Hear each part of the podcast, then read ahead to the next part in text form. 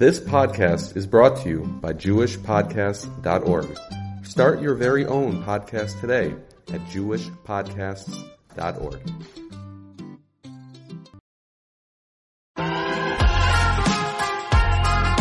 You're listening to the Yeshiva of Newark at IDT Podcast. I'm your host and curator, Rabbi Avram Kivelevitz, and I hope you enjoy this episode. Shalom Bracha. This is Schmoozing with Rav Meir Schiller, Meir Einei Chachomim. Today, we've decided to speak about something that I alluded to a couple of weeks ago, which is the work and ideas of Rav Shamshon Hirsch, who, again, as I noted to our listeners, you have written a couple of monographs about.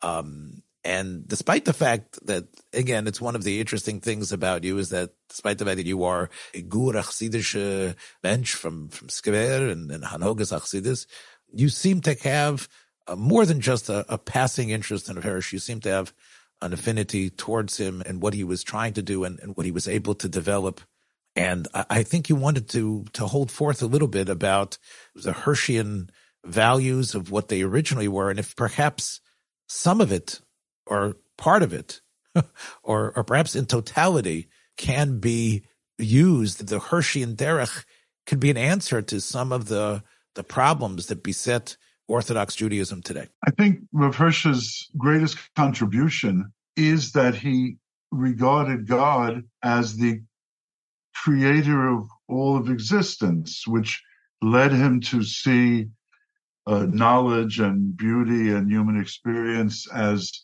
significant and largely positive. It led him to embrace humanity as a whole and to see Jewry as playing an important role in terms of general humanity. While on the other hand, he was a staunch defender of orthodoxy both in belief and in practice. So this combination of an embrace of the totality of creation and humanity combined with a vigorous assent and demand for orthodoxy, I think is, is almost unique to him in recent centuries and therefore might well offer something of what we require today and that we want very much to have a frumkeit, which is demanding and clear and coherent, and yet on the other hand, not denying the importance of creation and uh, all of humankind. And I think he offers that to us. And to some degree, what's happened, even amongst Rav Hirsch's own Kehila after it was transported to America, is that they looked around and they saw the Haredi world, primarily the yeshiva world, they saw it as very serious about Torah and mitzvahs and they didn't really find a place where they could locate themselves. They felt that, whether rightly or wrong, that why you had compromised a bit the non-Orthodox world, and therefore they chose to settle in the environs of perhaps soft yeshivish, some in the, perhaps in the environs of a more hardcore yeshivishism, and therefore much of what was unique to the community had to be jettisoned in order to sign up for um, Agudaism.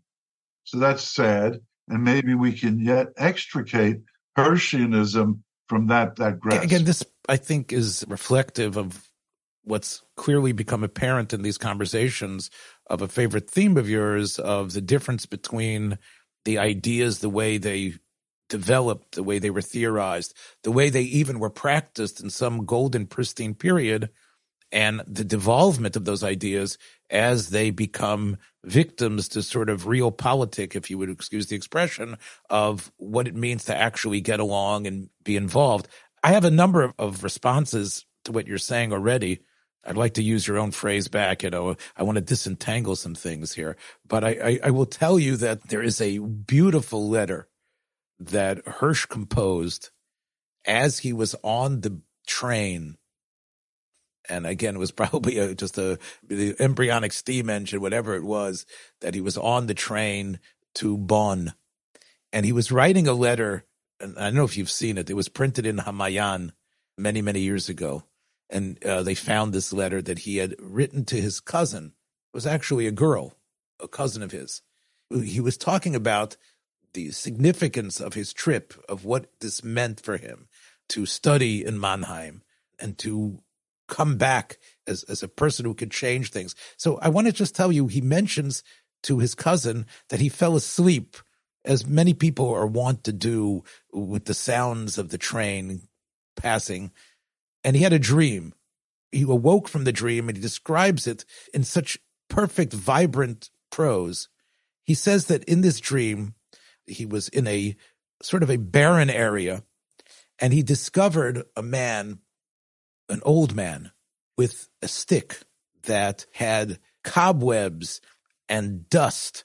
And the man was trying to use the stick to walk through this desert area, but the stick was not allowing him. It was constantly putting him in sort of like a quicksand that he wasn't able to move.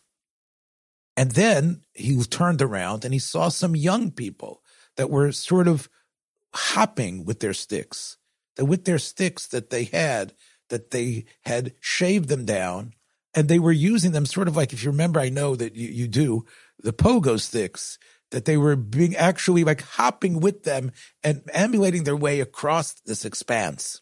And he, Hirsch in the dream was confused about what he was seeing. He saw a young generation that had taken these sticks and were sort of like, like the Land Rovers.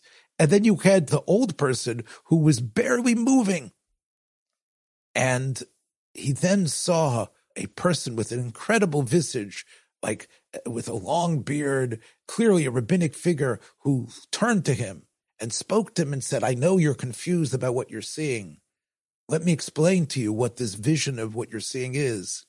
He said, the old person, that is the Yadus that has developed and it's not able to move because things have amassed on the Torah. The Torah is that stick that, that God has given us to allow us that mishenet, that Eitz HaChaim, that allows us to move through this world and come to the will of God, but it's become encumbered by dust and cobwebs and things that are not essential.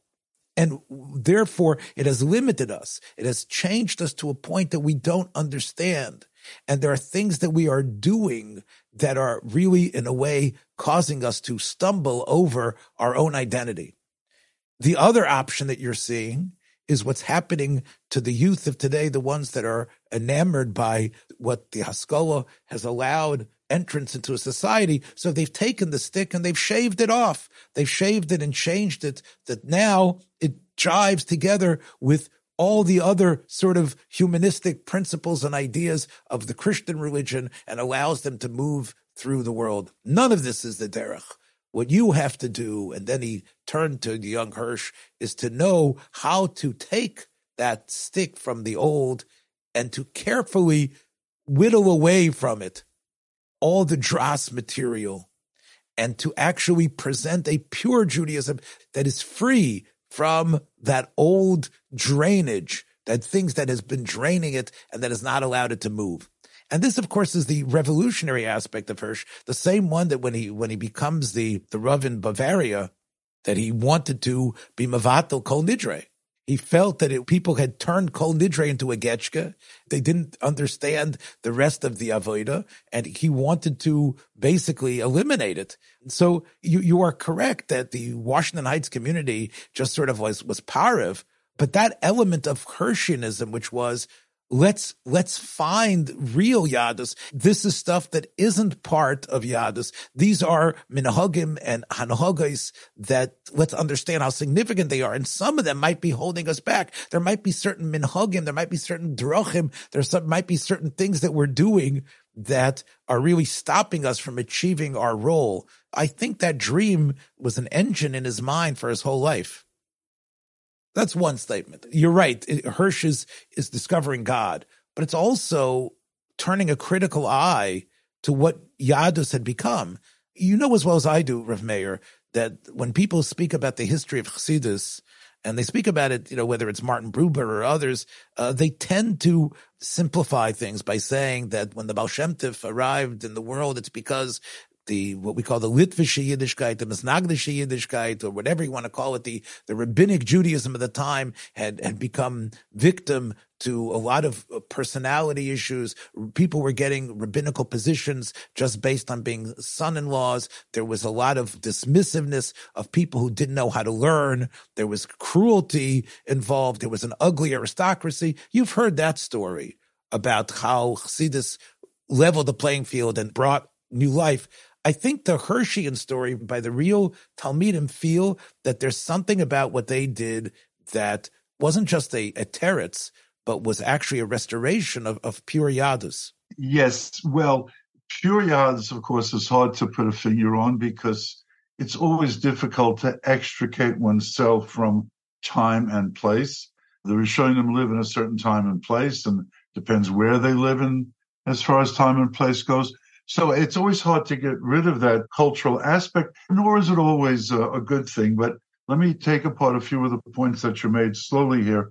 The first one is that I think that to an extent, the American yeshiva world are Hirschians de facto. In other words, all the things that would have been seen as bad in Litta, extensive secular studies, speaking, let's say, Lithuanian or Russian, engaging in sports. I can think of many, many things which the yeshiva world in America adopted, which today in Eretz Yisrael would still be seen as not so good, which is one of the reasons why I think it's a bit of a distortion to equate yeshiva Harediism in Eretz Yisrael with yeshivish Harediism in America, except maybe in the some nether reaches of Lakewoodism.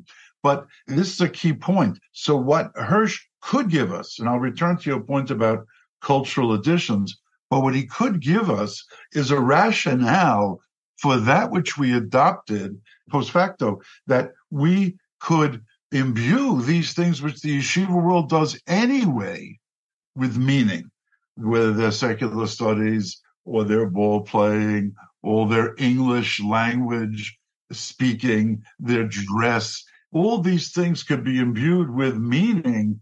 Would there be more of a, a view upon things? Now, as far as what you say about have things been added which are to the detriment of us? So again, I find that um, cultural behavior rooted in things like uh, dress and uh, food and song and the like.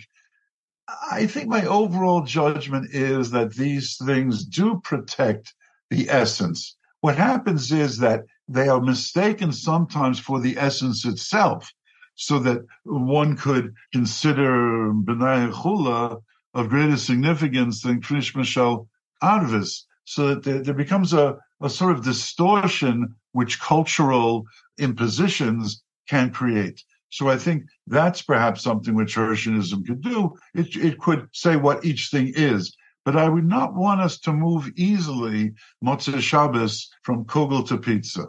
In other words, I, I think that these things do serve a certain purpose in terms of creating and protecting. I don't doubt that Meir Schiller believes that, but I don't think Hirsch did. I think by I think by indicating that they are insignificant, he meant that more emphasis and more energy. It wasn't just let's let's put it on the back burner. As I said, I think he was ready to shave it off. He felt that there were aspects that people were holding on to that was stopping Yiddishkeit from showing its beauty and glory. The world that I grew up in, Ner Yisrael High School, for example, in Baltimore, that we were basically Hirschians, although we we perhaps did not study Hirsch other than looking at him in, in Chumash because we could find that, that terrible translation, Levy. Is it the Levy, the yeah. Levy translation? I once heard from Moshe Soloveitchik, not the Rav's father, but Moshe Soloveitchik, Chicago, in the name of his uncle, that the Levy translation gives you about 50% of what Hirsch really wrote.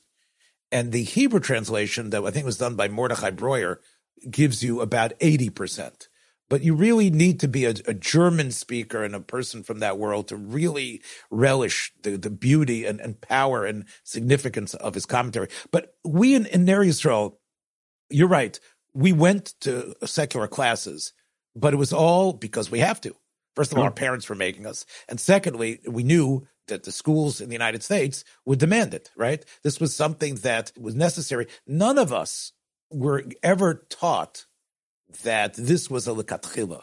sometimes we had a Rebbe that talked about how math is so important for understanding the Gemaras and Eruvin and Sukkah, and this is incredible. But it was never meant to pursue secular studies as a way to be a better citizen, and this is really the tachlis of what Klal Yisrael was meant to do. It was all a b'di'evid. It was all based on what we have to do, and of course you can't cheat, but everybody did because, of course, we had Rashi Koilo today basically cheating on many, many tests and, and things. This isn't about scandals of skeletons in the closet. I just want to tell you that it was not it was not in any way imbued with any of the positivity of what Hirsch was about. Right. To us, I, the, and, and, you would transfer that to YU as well. I, I, I think it's my, my point was whether YU does it or not. But YU has pared down the cultural uh, additions and has focused simply on halachic practice and perhaps clarity of uh, belief as well. So, in a sense, they've done the paring down, but your point is that they have not imbued their secular studies uh, with a God centered focus. Rabbi Danziger once, uh, once said that the uh, a Hirschian curriculum does not a Hirschian make, so that uh, one could have the Hirschian curriculum of general knowledge, which of course YU has, and uh, Yisrael also had, without the God centered focus of it. And that's certainly true. I, I, was focusing on the paring down of the cultural additions. Though those are two separate areas. And what I want to say about the YU paring down of cultural additions is the following. Many years ago, I once went to a, a Shiva. My brother-in-law, who was a Lakewood Talmud, a Philly Talmud, was sitting Shiva. I went there and there were some yeshivish people there. And in the middle, a rebellious Shrei came and I was put into a world of its own. In other words, when Rabbanans gekimmen and the Kletzkin, it was it was a Hasidic positing of Yiddishkeit because you had names and places and trips and coming and going. And again, the YU world is very slim when it comes to that sort of cultural geschmack, which even the yeshivish world has a certain sense of history, a certain sense of people, a certain sense of what was when by our ideological forebears. So I think that you do have to have a certain sense of, of cultural attachment. Well, uh, let me push back on that just a little bit because, you know, as someone who really, you know, when I entered Ner Yisrael, the tales of the giant Rabbi Ruderman were legion. Everybody knew about his story. And, and again, you're right, the Gedele soil, as really, Rabbi Shua Heschel Levin really started this with his, uh, his, his Sefer on the Goin, right? In other words, the, basically the, the Sefer that came out in the mid 19th century that turned the Goin into a Chassidish Rebbe, Elias Elio, basically began what was pretty much a, a Litvish version of Chassidish wonder stories by Rebbe's. So, you know, you're right. But I, I, don't mean that. I don't mean that. I mean just a sense of their history. Right. But a YUer is not enamored of the history of YUism or of YU itself or of his own Gedolim, except for Ravism, which that's sort of, you know, their Baal Tov. But, uh, but except for Ravism, they're, they're not rooted in their past. And the yeshiva world uh, I think is to much larger extent. I'm just saying how you have to that admit is. that the Hirsch clan also developed into almost you know what yes. Breuer did, and yes. we talked off yes. pod about Mendel Hirsch. He was also in many ways slavishly connected to his father. And you could take a look now that the minhagim, the life, the care to every single detail of their pantheon of greats. So, so I think there is well, sense. They picked, they picked up the cultureism and forfeited the ideology. So that's the other side of the coin in the Hirschian world. I think there was a, in YU, is such a large institution at this point. It's hard to speak about Torah Mada in the ways that we can talk about Torah im derech eretz. So much about YU, especially Rav Meir, in the last 20 years, have been people from the yeshiva Welt who realize they need to make parnasa, right? They realize they need a, a, a degree and they want a, higher degree, but it isn't about the significance and the importance of the job they hold. It's all about I can't shtecharois the hunt and be a poishad yad, right? And, and, so so many of them who have gone to YU, it's basically because they recognized they needed to make a living. Yeah, Shushan, a couple of points were on the table that we've, we've kind of um, mushed together here. I'm cited YU as an example of paring down the cultural element in the name of pure Torahism. Now we're talking about a different question as to whether YU incarnates Torah modern term Derech Eretz. So I think that by the best of YU, which I originally said the best of it, there is a paring down of culture, which has both pluses and minuses. And on the other hand, in terms of Torah modern term Derech, it's there it's almost a total sham. In other words, no effort has been exerted, certainly since Rabbi Lamm um, left and Rabbi Lichtenstein. I don't think there's almost anybody who uh, is a, a Torah Madaite in the sense of pursuing general knowledge and beauty in order to find God. And maybe, maybe one or two professors, uh, Shalom Carmy maybe, but again, almost non-existent. So, uh, in that sense, YU and Breuer's are both the same in that they maintain a rhetorical allegiance to these catchphrases, Torah term Derech Eretz, but it's not really a disciplining of what one should be. Rabbi Lamata Ramada writes a, a, a tefillah as to what one might say before studying chemistry. Chemistry was a, a very strong love of his. And he writes a tefillah. Uh, it's a Hareni Mukhar Mazuman to recognize the godless Abayri, to achieve Yiras Hashem and Havas Hashem, wow. Allah the Rambam through studying the Bria. And this is regarded sort of humorously in many YU circles because YU is you know, yeshivishism with Parnassa, with Zionism, et cetera, et cetera. It's not really a place for Torah Madites, as Breuer's is not really a place for term Derech Eretzites. And the greatest proof is something we said offline here, which is that neither Breuer's or YU sought to have Magide Shir and Rabbeim and Rosh Yeshiva who were pledged to the ostensible doctrine of their institution.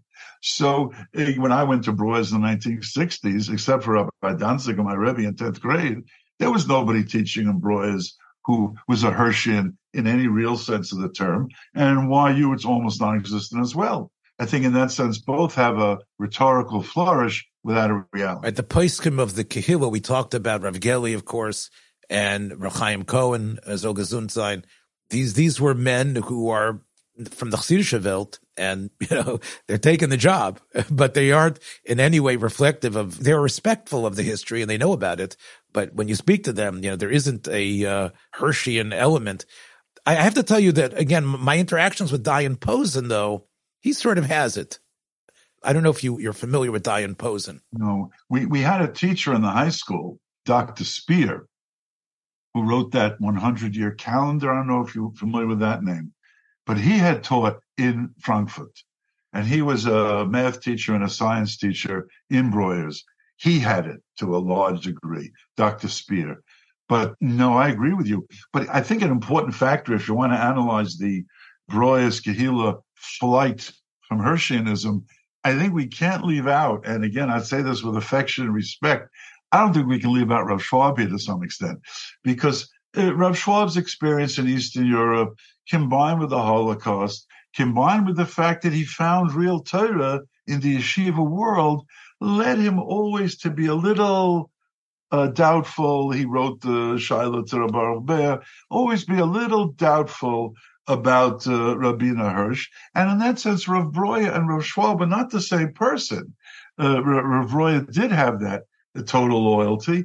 And Rav Schwab was, you know, had his doubts for, for better or for worse. So I think he has an effect on the Kehillah as well. Although, again, we both spoke about the efficacy of his writing and the wonderful kunteris, Elu ve'elu, these and those, where he seems to deal with his own personal struggle. You're saying that even though he comes out on the side of of Torah Derech Eretz and Hirschianism, you think methinks you protest too much, so to speak. Yeah, I don't think. I'm, again, I haven't looked at these and those for many years. It was once a very important part of my life when I was in adolescence. I'm not sure if he uh, does. He score the fight at the end. Does uh, he does. He says that although he was struggling with this, and he actually makes the case, at least, that the Hirschian Derech was a lekatchila. It wasn't just a b'diavad, and it's meant to, and it can still be developed. It can still be used I don't know the history of the community well enough.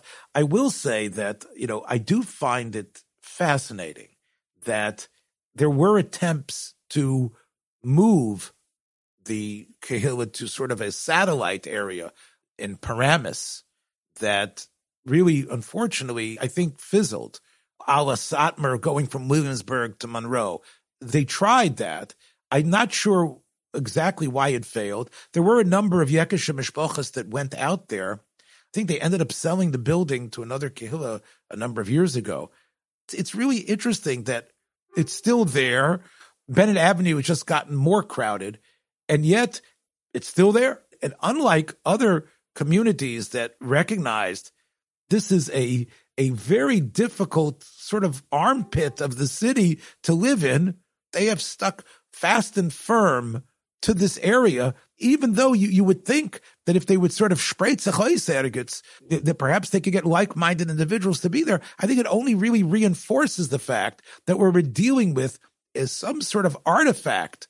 Just like people go to Mea Shearim to sort of see Vusses the Alte Heim, the way Yidden lived, I think people can go to Washington Heights and go into Breuer Shul and hear the Nigunim and the different Shabbosim and say, hmm, this is quite quaint, isn't it? First of all, the shul is probably seventy five percent uh, not full, and they've built some side rooms to the actual floor where the shul was. So I don't think that there's you know that sort of firm sticking to Bennett Avenue because of a loyalty to Hirschianism.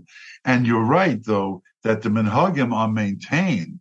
But on the other hand, if you go to the high school there or elementary school there, there's going to be very little that would differentiate it from any, let's call it yeshivish soft place anywhere else. So it, it really is, you know, it's sad because if you read, there's so much passion in what Hirsch wrote. Let me talk about Chorev for a minute, which we've talked about in, in previous uh, discussion. In Chorev, he sets down what he sees as the way Tanakh should be taught. That Tanakh needed to be taught not only with a sense of the beauty of the world, and the wonder of, of the language, but also together with general history. He saw Limud Tanakh with a general history of, of the world at that time. And that is, that was, I think it was somewhat revolutionary. Uh, and it's, and still isn't, does anybody teach Tanakh uh, in that way at all? I, I, don't know what's going on there in, uh, in, uh, Har Etzion's Herzog College. Maybe they have something like that.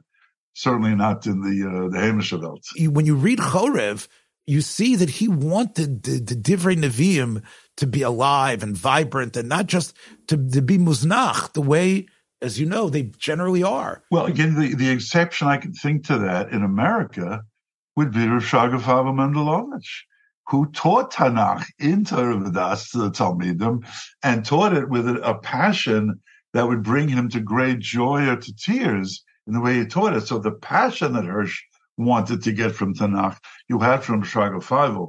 One footnote to that is that uh, I had a discussion with one of the descendants of Reb Shraga Feivel as to whether or not those shiurim in Nach were given during the Zmane Yeshiva or Ben Sadarim. And we did our research on it. We discovered that it was actually given during afternoon Seder time.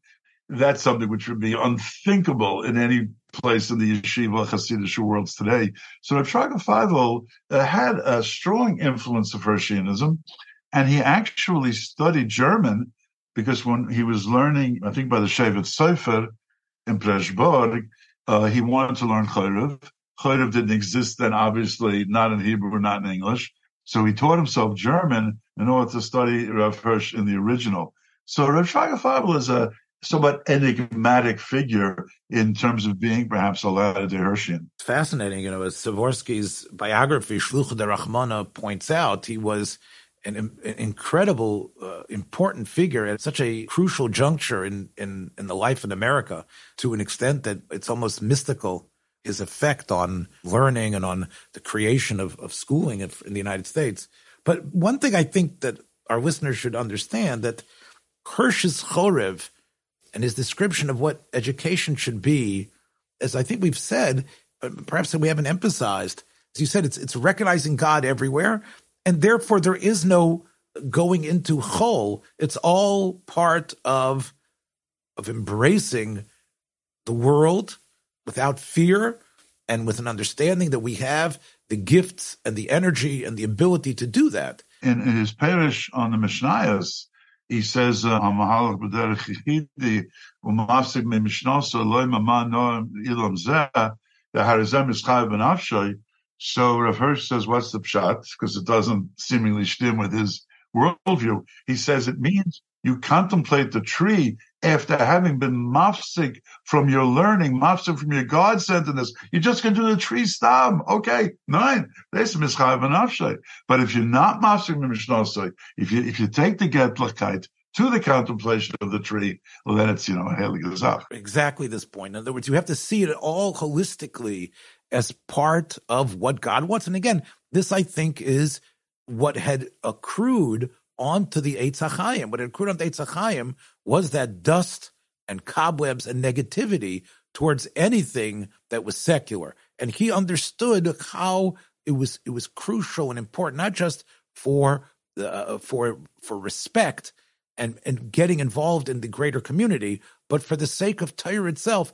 Again, as much as he leveled very sharp criticism on the Rambam's philosophical exposition of Judaism, Nevuchim, he and the Rambam walked lockstep hand in hand in terms of what they felt a balabas should look like, which is someone who should be a part of the world. There was no philosophy in the Rambam on this point, but a Hirschian mentality meant we weren't going to have Jungelite necessarily dependent on Tzarchei Akal. I just want to say that I often say to uh, yeshivish and chassidish uh, true believers that if your philosophy is true, then God did an awful lot of irrelevant creating, both in terms of the universe and of humanity, all of which you tell me is of no significance. But he spent an awful lot of time in those six days creating that. There seems to be something missing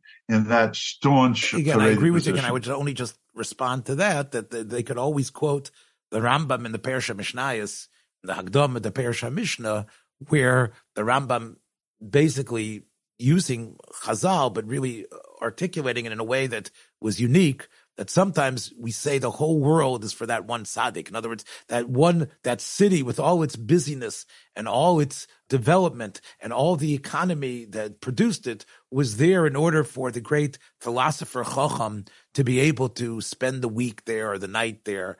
In, in the Rambam's hierarchy, really, again, this has to do with his sort of uh, elitist philosophical attitude, which was that we have to see that there is a ladder of of creation and that the philosopher Chacham stands at the part of it.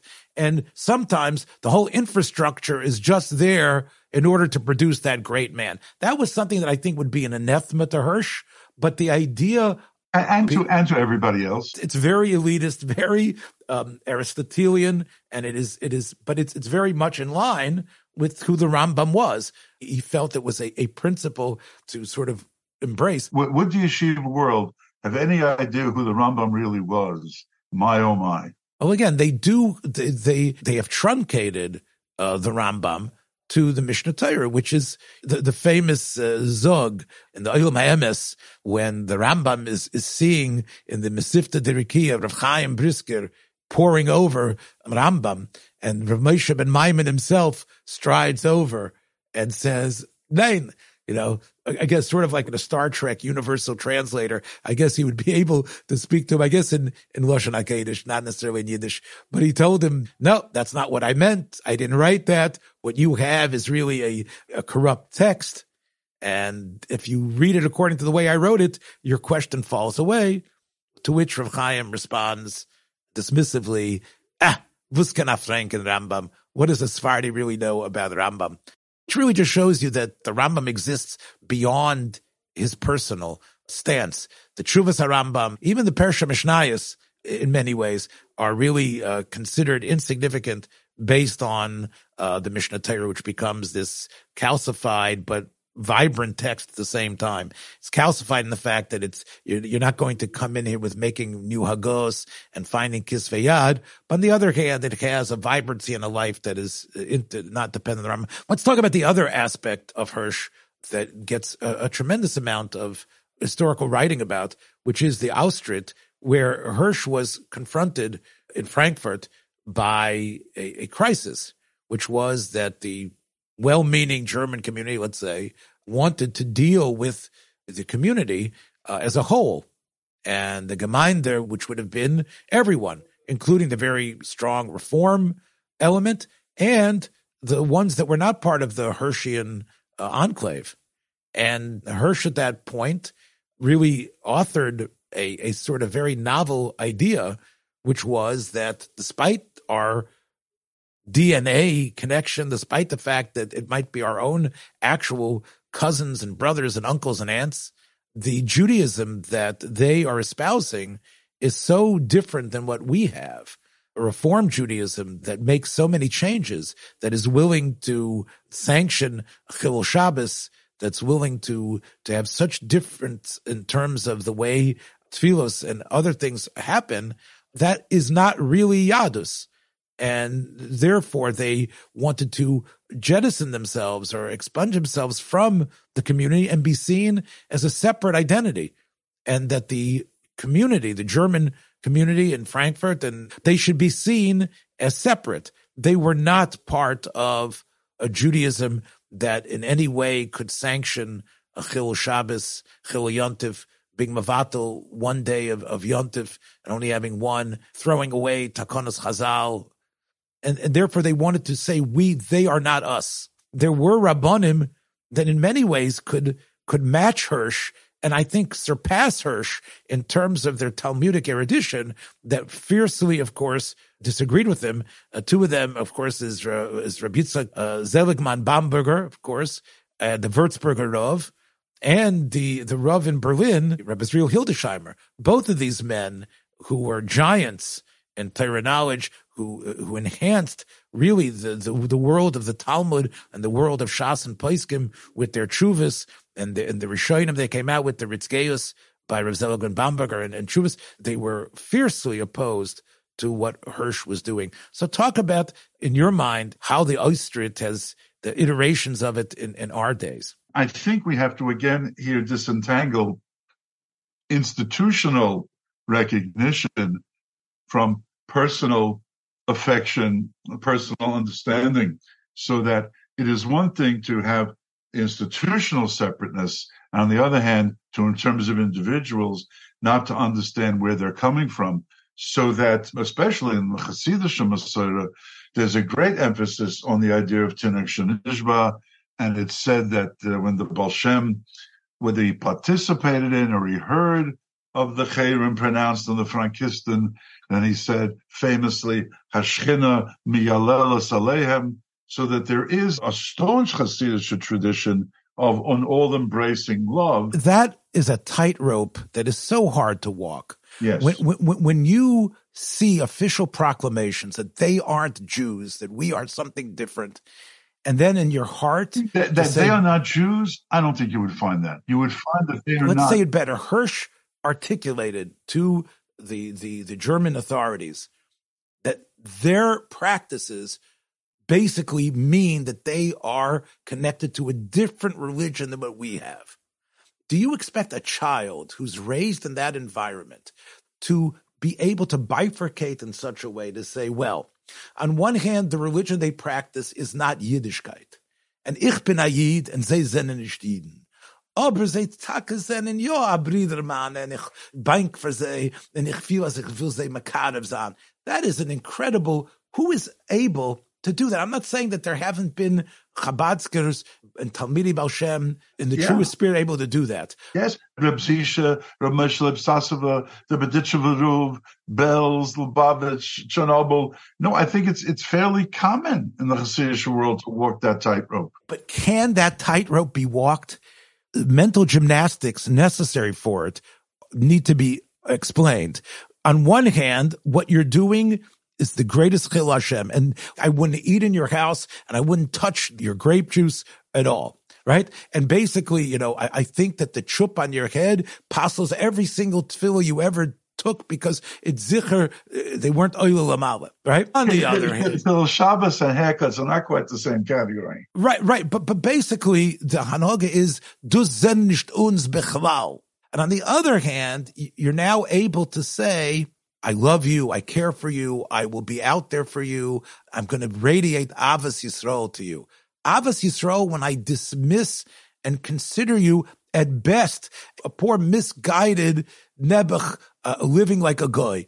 What sort of true Avas Yisrael is when it's a condescension sha'ain kamoyu. Part of true Ava as we know, is about recognizing the greatness of that other person and giving him that respect when it's oi nebech hayid nebech apinter yid was es oi ich hab rachmunus hab die sa pinter yid was es eingewinkelt in a sa grobe chaleria right I think you're confusing Satmar rhetoric with Hasidic rhetoric here. First a story and then what I think is an important, somewhat important insight. Uh, many years ago in Square, Camp Ramah asked to visit Square for Shabbos. And uh, they brought along, must have been 10, 15 counselors, 60, 70 uh, young campers. And uh, many of them were scheduled to eat in yeshiva. So Erev Shabbos, uh, a friend of mine said, well, what are we going to do with the wine? And we, we're giving wine by the Suda and all these kids are not showing Shabbos. What are we going to do? So I remember I ran over to the, Sivkid Rebbe, who was then the Manal of the yeshiva. And I said to him, what's with the wine? So he took out the Rambam, uh, Hilchos Mamrim Perik Gimel, in which the Rambam differentiates between the first generation who have separated from Yiddishkeit and later generations that have to Makarev. So he said that there's no shaila that it's not Yayin Nesach, that, that it's a different category in halacha. And I remember being a sort of impetuous teenager, I said, and what about the counselors? So he looked at me sort of you, you fool. In other words, why the council's any different than the campers? What's the difference? And uh, we had the regular Wani yeshiva. And, and that's the, again, I say in the Chassidische Welt that that harsh rhetoric doesn't exist. But in any event, what I think we have to emphasize here is the following. In a non-ideological era, it could be in terms of individuals and perhaps even institutions, but I'll get to that soon, that the idea of them having rejected in an ideological, philosophical sense is really not relevant. I think if you would have gone into my neighborhood in Rego Park in the early 1960s, we were all going to conservative or reform Hebrew schools, and asked us any number of questions, is Torah Mina Shemayim, is Shabbos, we would have no idea what you were asking us. We would have no sense of any kind of ideological clarification of anything. So when that's what you're dealing with, it could be the approach becomes a little bit different. So that again, and, and this you have in Eretz Israel now, you know, the old time, we've discussed this, the old time mapam, even Meretz is fading. So that in Eretz Israel, there's this hazy sense of being Jewish, which might be fertile ground for, uh, you know, bringing people into Torah mitzvahs and here again, I think Lubavitch is somewhat instructive that if you get a do one mitzvah, one mitzvah here, one mitzvah there, that that itself can have great chashivas because the ideology is so unclear. The there is not an ideological age. So how much do these distinctions based upon ideology still figure? And I think that's what you're sort of heading to. You're saying, well, the 90% of Yisrael that's not Shema Torah mitzvahs has not read, you know, Geiger or the historical school in Germany. They're just sort of vague and mushy. The same way Rabbi Hildesheimer, who I can tell you I love his chuvas and the work that he did on the Bahag, and of course, even more so, his Talmud, who came from Hungary, who came to respect his derech so much, Reb David C. Hoffman, who is a spiritual hero of mine, along with Reb Zalman Bamberger. I think what they were worried about, and I think it's still true today, is that when we do disassociate and when we do even on an institutional level make those type of statements, we limit, although you've mentioned on a personal level how it can be different, we limit our chances of altering and inspiring those others. We might work together on some chesed project, perhaps when, or get together on a march, perhaps to Washington but since we don't speak in the same voice with them, we still see them as the other. And our ability to influence them and change them and to perhaps even draw from them. You're always worried about being affected by Tumas Maga, by even touching them. But clearly, you know, Hildesheimer and Bamberger felt that this destroys the Achdus B'Yisrael. It is something where pronouncements like that, but however, I still love you as a person, as I said before, have an effect. M- must we not declare heresy heresy? The question is to say the stark statement that we do not practice the same religion. We do not practice the same religion. That statement is so forceful that it, it creates rifts that I think are almost impossible. At least they felt were almost impossible to heal. Maybe we live in a day, I'll throw the towel in on this one. Maybe we live in a day where we just mouth, you know, statements without putting too much thought in it whatsoever. And the passion that Bamberger felt, although he respected Hirsch as a thinker and as a person who who did much to help his community, but perhaps today, just like as we mentioned before, Hirsch's passion has, has sort of dwindled. Perhaps we could say the same thing about Hirsch's antagonists in this case. Everything has really become sound bites. Everything has dwindled into just a, a statement that really doesn't have much weight. There, there is no greater example of that than Satmar in many ways. In other words, I once asked the Satmar, I pointed out to him that according to the strict interpretation of their belief system, they really shouldn't be going into the hospitals with the, the most massive, effective Bikkur system in the world, since all the people in those hospitals are Zionists and all the patients, so 99% of them, and therefore they're worshiping the worst of the Zat the Welt steht in over Gimel Veres Chamirus, and yet they're extending. There should be Marina V'Leimalin, right? Was that, that's correct. It should be Marina V'Leimalin. They should be poisoning them, not bringing them food. They should be poisoning them. So again, I think that you are right that the, the mushiness of the time allows for a certain communal sense. There's nobody in Lakewood or Square anywhere that would not say yes if they were asked to host a non-from person interested in Yiddishkeit, and they would spend time talking and schmoozing and cooking and baking for them, right? So again, we have to be wary, as in many areas, between rhetoric and uh, and reality. Although again, institutionally, again, I, I hear your point that if you say it is heresy, but what else can you say except that heresy is heresy? What would you have us say? You could say that, look, I disagree with my colleague. My my understanding of what God and the Torah is and what God wants from us isn't just a divinely inspired document that needs to be altered for the time. But we are all of the same stripe. We are all B'nai Avram Yitzchak Yaakov. Yes, he is my co-religionist. I think that statement means a lot for the unity that Klal Yisrael desperately needs. He is my co-religionist. I, I think when we get caught up G- genetically to add that qualifier already puts the dart into the uh, to the guy's arm. Well, but when you say you disagree, is disagree a strong enough phrase here? Disagree so smacks of sort of an egalitarian reductionism. I ask her, Meir, what is gained by the firm declaration? The Haredische Welt isn't going to be poisoned. The heresy of not believing in, in Torah Min is terrible. But are they, do you see reform still as this threat to Klal Yisrael? No, but what I do see, you're, you're correct.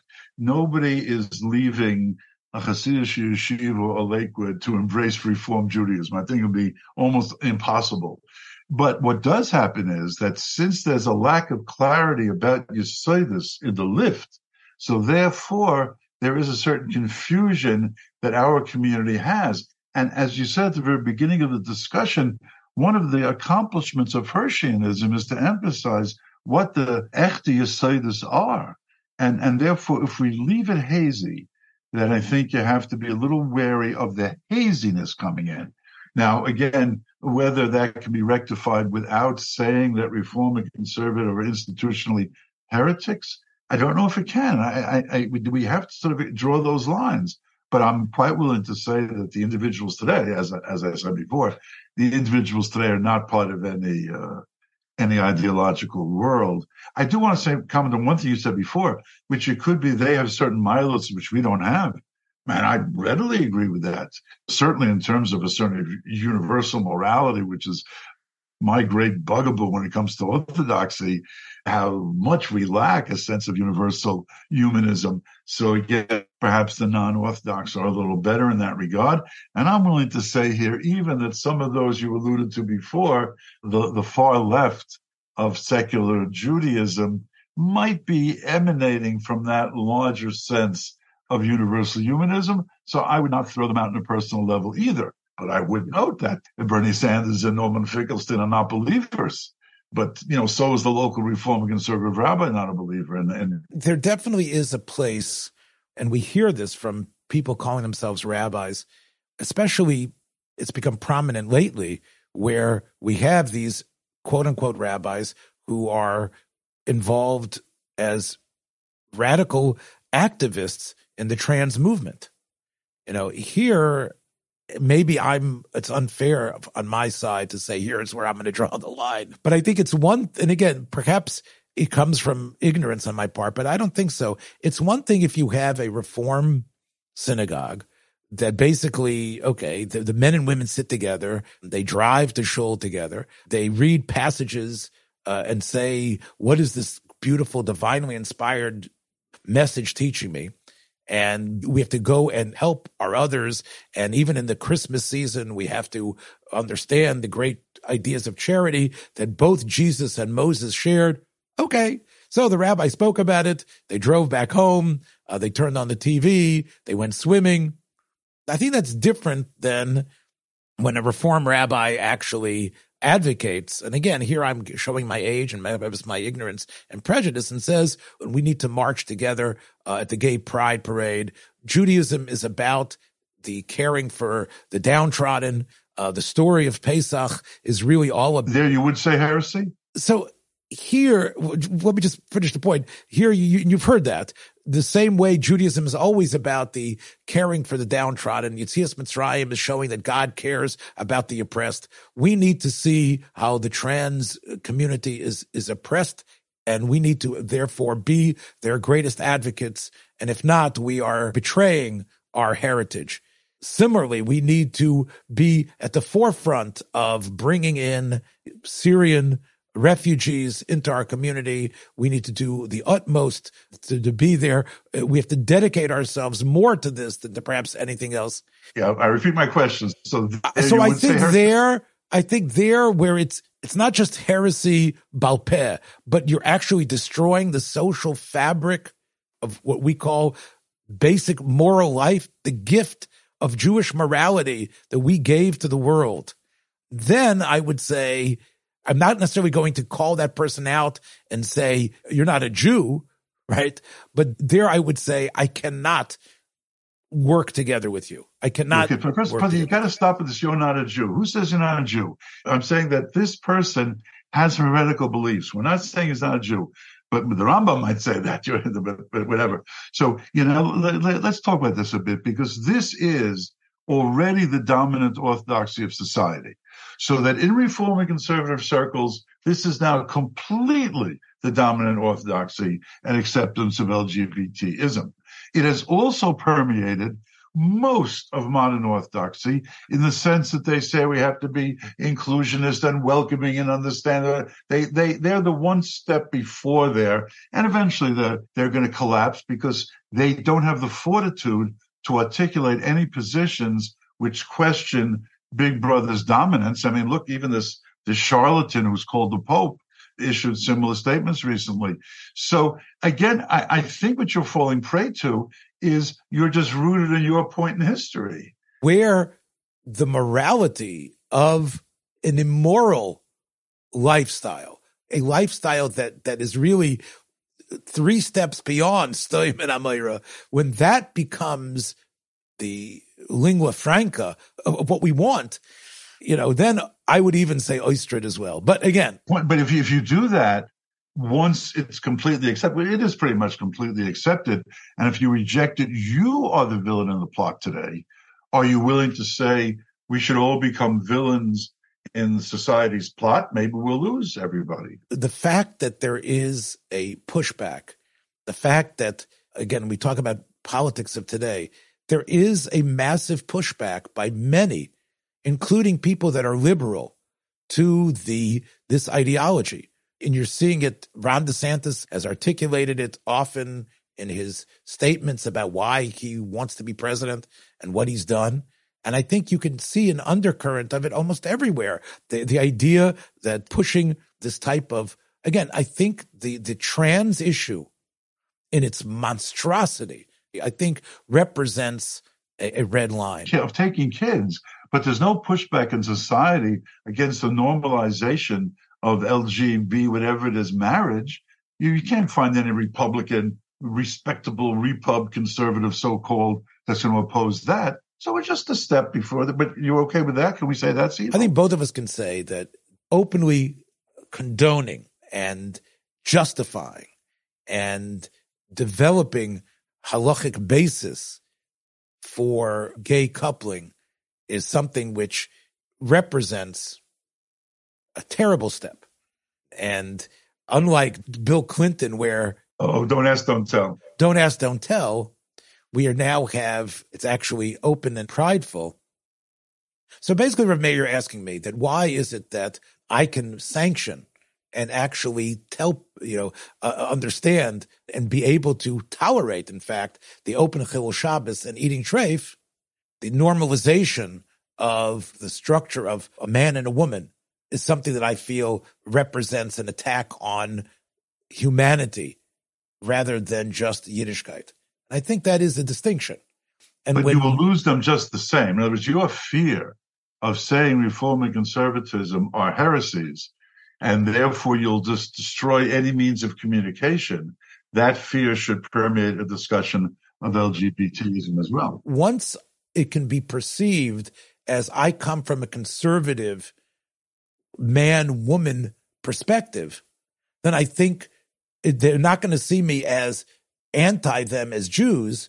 They will see me just as part of a bigoted conservative uh, right. part of the evil, the evil constituency. Right. Yeah. But, but, but, but, but it isn't that I am somehow hating them or seeing them not as Jews. Whereas I think, again, the Austritt does. I think I've articulated a difference here. Okay, fair enough. Just you said sanction and understand as far as Chilul Shabbos goes. I understand I live with, but I cannot abide the word sanction. So just wanted to put that on the table. Sanctioning is the wrong word. I can understand it and recognize how hard it is for them to come to the mitzvah of keeping Shabbos. But I think that to stand together, especially when it comes to certain policies where they have to appear together, bodies together, the idea that I cannot go together with the Reform rabbi, uh, that I will not be on the same uh, platform with them. I think that that is, again, a very uh, difficult stance to hold on to, I think, today. Because you don't want to take away his the respect and legitimacy you want to give him to some degree. Is that it? Right. I, I believe that he should not be when he's around me feel that I am dismissive of him and his accomplishments and what he's about. How about Jews for Peace advocate? What? How about Jews for Peace advocate? How about Norman Finkelstein? How about would you appear on the podium with them? Ones who are pro-Palestinian. That's it. Which just as a cliche, I would say they don't think they're pro-Palestinian. They would think they're advocates for fairness and justice. But you would dismiss them as barely Jewish? Someone who is against the a cessation of hostilities against the Arabs. Is that what you mean? And advocate two states and et cetera, et cetera. Yes. To me, that is not beyond the pale. Let me tell you a Rabbi Riskin saying, okay, and this might be a good, a good siyum. Someone wants to ask Rabbi Riskin what he says about Jews in Yerushalayim who scream Shabbos and throw stones. And what does he say to that? He says, he holds from it he says you have to run into the streets of Jerusalem and say, Yidden, Shabbos, come to my house for Shabbos, please, come to me for Shabbos, and run around screaming that to the assembled Jews who are outside the theaters of Jerusalem. Yidden, Shabbos, come to me for Shabbos. So. No question about it. I agree with you, and I think that, that that is definitely, as you say, a good way for us to end today. We'll catch you, Mir Tashem, hopefully soon. Take care, Meir. Be well. Thank you so much for listening to this episode. I hope you liked what you heard. If you did, please take a moment to share this or any of the many episodes available on our platform with friends in order to help grow our community. Until next time, shalom.